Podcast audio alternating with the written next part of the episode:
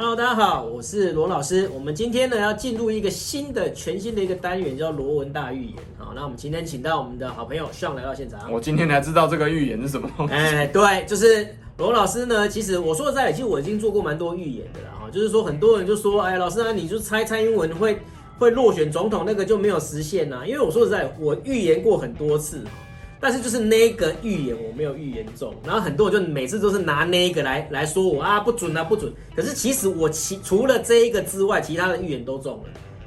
这，其他预言都中，比如说什么拜登当选总统啊，然后那个黄杰的罢免案不会过，这叫王浩宇的罢免案会过，这个叫做传播的生任者偏差啦。对，你就拿一个错的，然后去去那个。可是我到现在的预言成功率其实是九成以上。好，再接下来呢，再来预言的一个东西就是年底的四大公投。啊，这一个四大公投呢，可说是对于民进党执政，尤其是对于苏贞昌的执政的一个非常大的一个呃所谓的不信任票。对，不信任票，他不信任投票哈，因为这四个都是民进党的政策。那如果四个全过的话，那苏贞昌必须下台啊。那如果四个过三个，其实也都很丢脸的。说实在的，苏贞昌就是七成不同意哎。对，对，所以说呢，老师也是大胆预言了哈，这个我们年底再来印证啊，四个案子至少会过三个，嗯，很可能四个全过，嗯啊，那四个哪四个？第一个那个反莱猪公投，啊，再来是保护早教公投，啊，然后再来是公投绑大选公投，啊，然后再来就是合适运转公投，其中呢反莱猪公投这个是百分之百一定会过的啊，这个是目前的那个民调差距大概在五十趴左右。就站着跟反正趴五十趴了，拿石头砸自己脚。对，好，然后再来是保护早教公投，这也应该会过啊，因为环保，这这是一个很大的一个趋势。那公投保大选，我也觉得会过了哈，因为公投保大选可以帮我们省钱嘛。啊，你把公投跟大选分开，第一个劳民，第二个伤财。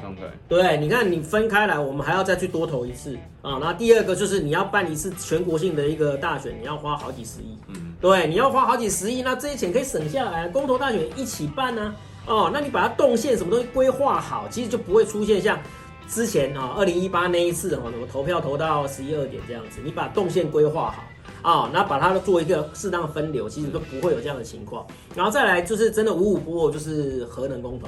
那核能公投，我也觉得它很有可能会过啊，就是所谓的核四运转公投。为什么？因为现在的国际时事刚好就会变成一个支持核能的声音会越来越大声。为什么？第一个，国际的油价高涨。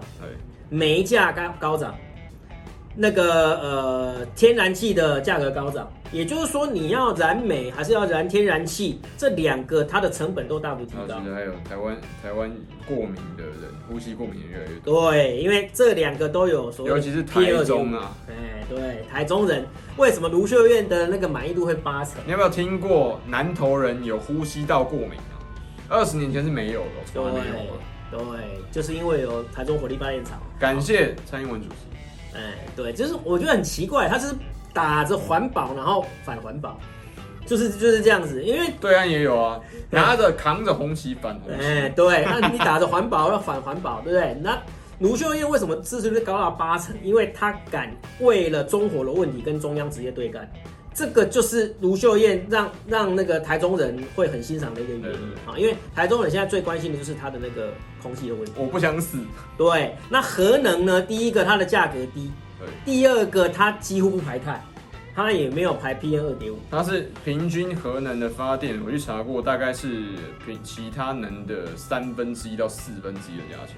对，非常便宜，非常便宜，然后又环保啊，然后你就说啊，老师，可是我有核灾啊，核灾不好意思哦，这七十年的那个核能的历史上面，就是车诺比跟福岛啊，就是不管怎么讲，哎，你看你有车诺比吗？还有三三里岛啊，美国三，对，三里岛就这几三件，基本上它比较大的就是这两个而已啊。那因为三里岛那个应该好像没有没有什么太多人死伤嘛，对，那真的很多人死伤的可能就是只有这两个啊。那这个这个就是你不能说因为。坐飞机会出空难，你就不坐飞机，对不对啊？这个是一个很重要，而且还有一个非常非常关键的，就是说，如果我们用核能发电的话，这个东西可以掌握在我们的手上。对对，因为我们石油、天然气全部都是要靠进口，煤炭也都要进口啊。它是它现在是能源短缺啊，那个什么那个煤价那个都很高，这时候核能可以让我们真正掌握住。所以啊，而且连日本啊，日本发生福岛核灾的，它有放弃核电吗？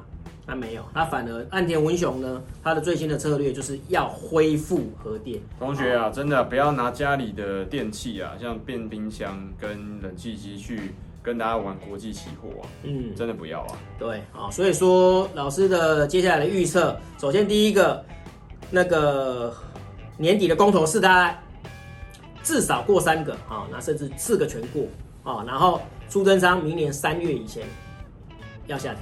要下台啊！这个，你不要帮他操作，他没有死，他只是下台而已 啊。那这苏贞昌说实在七十几岁了啊，那也该差不多回家还含饴弄孙。我跟你讲，他差不多要超度了。对，你不要乱讲啊，然后要退休了啊，其实就是好好的，他把机会跟那个让给那个年轻人。你两两千两千年之前你就承诺过要退出政坛啊。不要再跟自己的政绩一样，永远无法兑现啊！没有没有，他是说他不会再选台新北市长，他退出政党是是谢长廷。好，这样这样你就不讨论了啦。对，然后反正两个都没有那个。民进党小夫我就不讲了啦。哎，对，两个都没有做到嘛，对不对？那那个苏贞昌现在的外号叫骗神仔，是不是？那边骗神仔了。好了，那就是真的要退休了哈。而且我说实在，他的很多言行其实已经不太适合再继续当行政院长啊，比如说骂立法委员不要脸啊什么之类的，这是史上第一次哦。之前没有人，没有行政院长敢骂，而且重点是你竟然敢骂郑立伟不要脸，你这是你这是骂骂哪一个人都可以，你竟然骂战力最强的大炮，那真的是不知死活。对，好，那这个就是老师哎，这跟大家接下来的几个月的一个一个预言呐哈。那这个预言其实都是其来有志，而且是有科学依据的哈。我不是说啊什么用占卜啊，没有哈，就是根据理性分析做出来。有台湾神童啊，对，他是嗯哦。哦，不是印度神童啊，印度神童，我们现在做预言，是不是啊？但是我们是有科学依据的哈。那今天非常高兴的邀请到 Sean 来到我们节目哈。那大家对于我们的接下来的台湾政坛或者政治的发展有什么样的一个问题，或者是你希望我们对于什么议题来进行分析的话，也欢迎在下面留言告诉我们哦。今天我们的罗文单元就到这里啊，拜拜，拜。告诉大家一个好消息，罗文好公民频道已经开启加入会员功能喽！只要加入会员，就可以看到更多的会员专属影片。那如何加入呢？只要点击影片下方订阅按钮旁边的加入会员功能，就可以看到许多的专属会员的功能介绍哦。制作影片非常不容易，需要大家多多支持，谢谢大家。